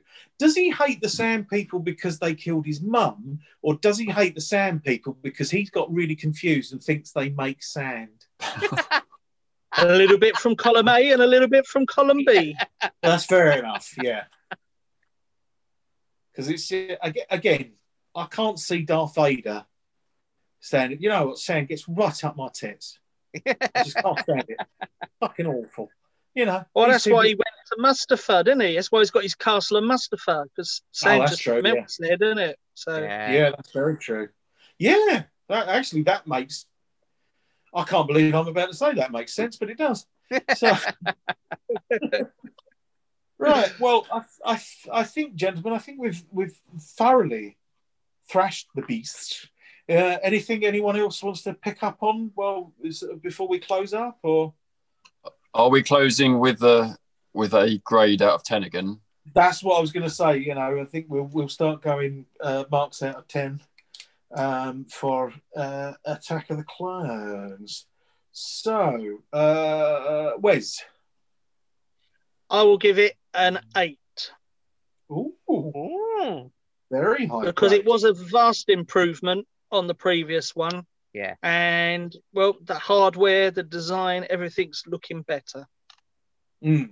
Oh no, yeah, yeah, definitely, I, I definitely see. where you're And the coming from. acting, the stars, it's just a much better film than previously. Mm. Yeah, as I say, I mean, like like you were saying, this seems to be the one that really is hitting the bottom of the polls. But then again, I think that is for like the generation that came to it um, from Phantom Menace, rather than the generation who came to it from the original trilogy going back. So, uh, Chris, where what what scores are we talking for Attack of the Clones? Um, I'm going to go for a seven because um, I'm left with a pretty good feeling that I enjoyed myself and it was entertaining and there were some great bits.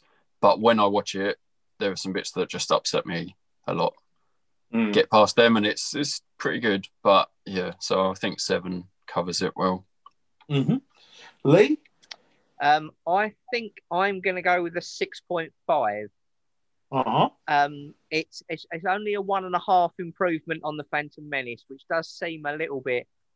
Uh, it, I, I definitely enjoyed this a lot more than the Phantom Menace. So one and a half doesn't seem like a huge improvement, but that still only leaves it leaves me three and a half between this and my favourite one, which will get the Yeah. ten. So I need some. That's that's in where it gets a bit complicated. Yeah. Yeah, there's a lot of in between there, and unless we're going to start getting into this is seven point three six. Point. I don't want to start yeah, for on fuck's that. sake. I, look, I, I'm sitting here literally struggling with the mental maths of someone's put a fucking half in here. Do not start admit, doing yeah. fractions beyond that because I, my I maths was does not concerned. Take. I thought you might tell me off about that last time. Anyone, uh, all I will say is anyone who wants to start throwing infractions, come and play darts with me and cry yourself to sleep at trying to uh, watching me work out a fucking treble 17 because it ain't happening, mate. I'm. I had to have. I had to have a darts calculator, which was a calculator in the shape of a dartboard, and you just I press the remember button. that. I remember Yeah, that. It was bloody good. good. as well. I've got Claire over here laughing in the destroying the magic that we're all on Coruscant rather than in our, rather than our homes. So yeah. Um, well, I think, funnily enough, I'm very much in the same sort of situation with you as you, Lee. I've gone with six point five. Um, again, I think it's more in anticipation of greater riches to come. Yeah. Um, but also, I don't want to. I don't want to give it a completely down the middle score. I think the thing I feel with it is that it's an improvement on the Phantom Menace, but the bits that I don't like in it, I'm almost please. Can we watch the Phantom Menace? you know, it's sort of like when whenever whenever it's um, Annie and and Annie and Padme. Oh Christ, you know, it's like please put Jar Jar on. Put Jar Jar on. Put him on the phone. Put him on now. Put him no, go on. So um, yes, as I hurriedly uh, total up the, uh, the the figures there, um, and I might be completely wrong, so I will I will double check my as I say uh, my figures. But that has given that a nice round twenty five. Ooh. For so uh, currently we are so that was twenty five. So yeah, that has peaked it above the Phantom Menace, which only got 22 and a half. Mm. So I think you know th- things seem to be pointing in the right direction. So If that's- Simon Pegg ever listens to this, he will hunt us down. he can come and get me.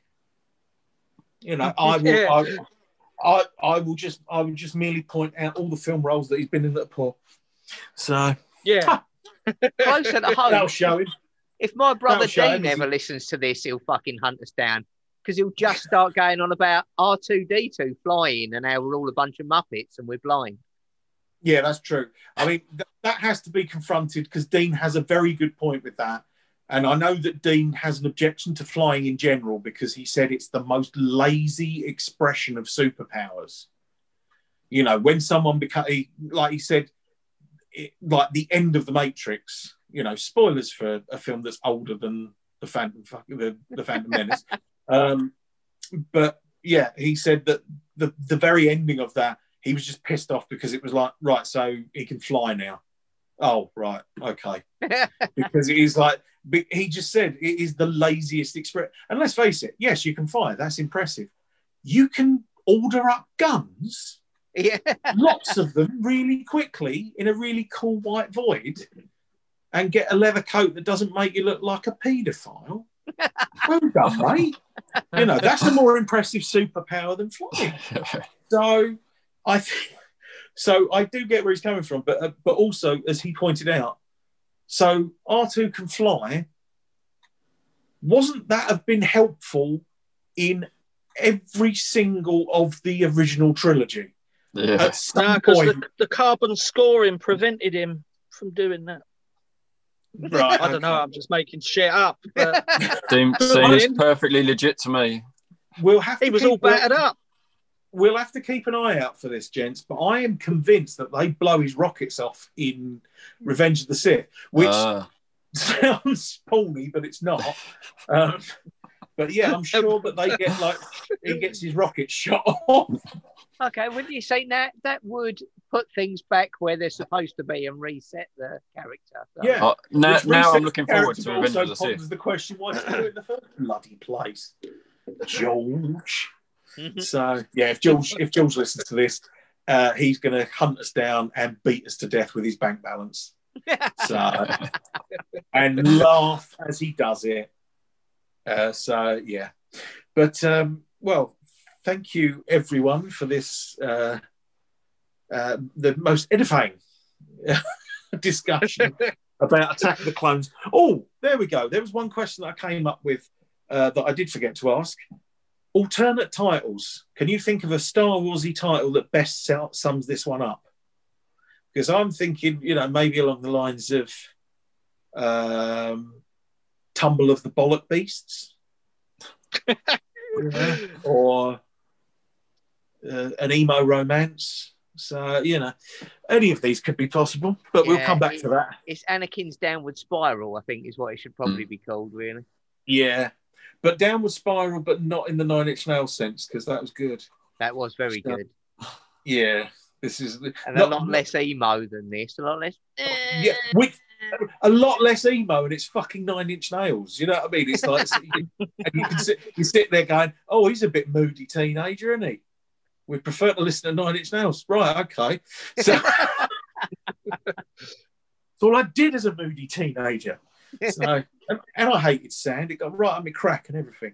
I'm sure that's the, that's the line. Anyway, well, on on that sandy bottom note, um, and I've been watching some SpongeBob with Ted, so um, I think we'll close up there. Uh, thank you very much for listening. We apologise to pretty much everyone that we've probably insulted, which I think is the majority of the cast certainly a lot of the crew, and probably a lot of the fan base. So go us. Um, Doing what we do best, upsetting Yes. literally everybody. well, if you like sci-fi, you come to us for Alienation. There we go. Jesus Christ! I told you there was another joke. There was another joke. you did we it. Yeah, we got two in this time. We'll try and make it three. See if we can do them for all. Nine jokes by the time we get to Rise Oh. of Skywalker. Ooh. Getting a bit So- meta there. Yeah, it'll have to be three and a half jokes for. So uh, never mind. Anyway, right. Um, I will ramble forever. So let's say good night, everyone, and thank you for listening. Good night. Good night. Good night.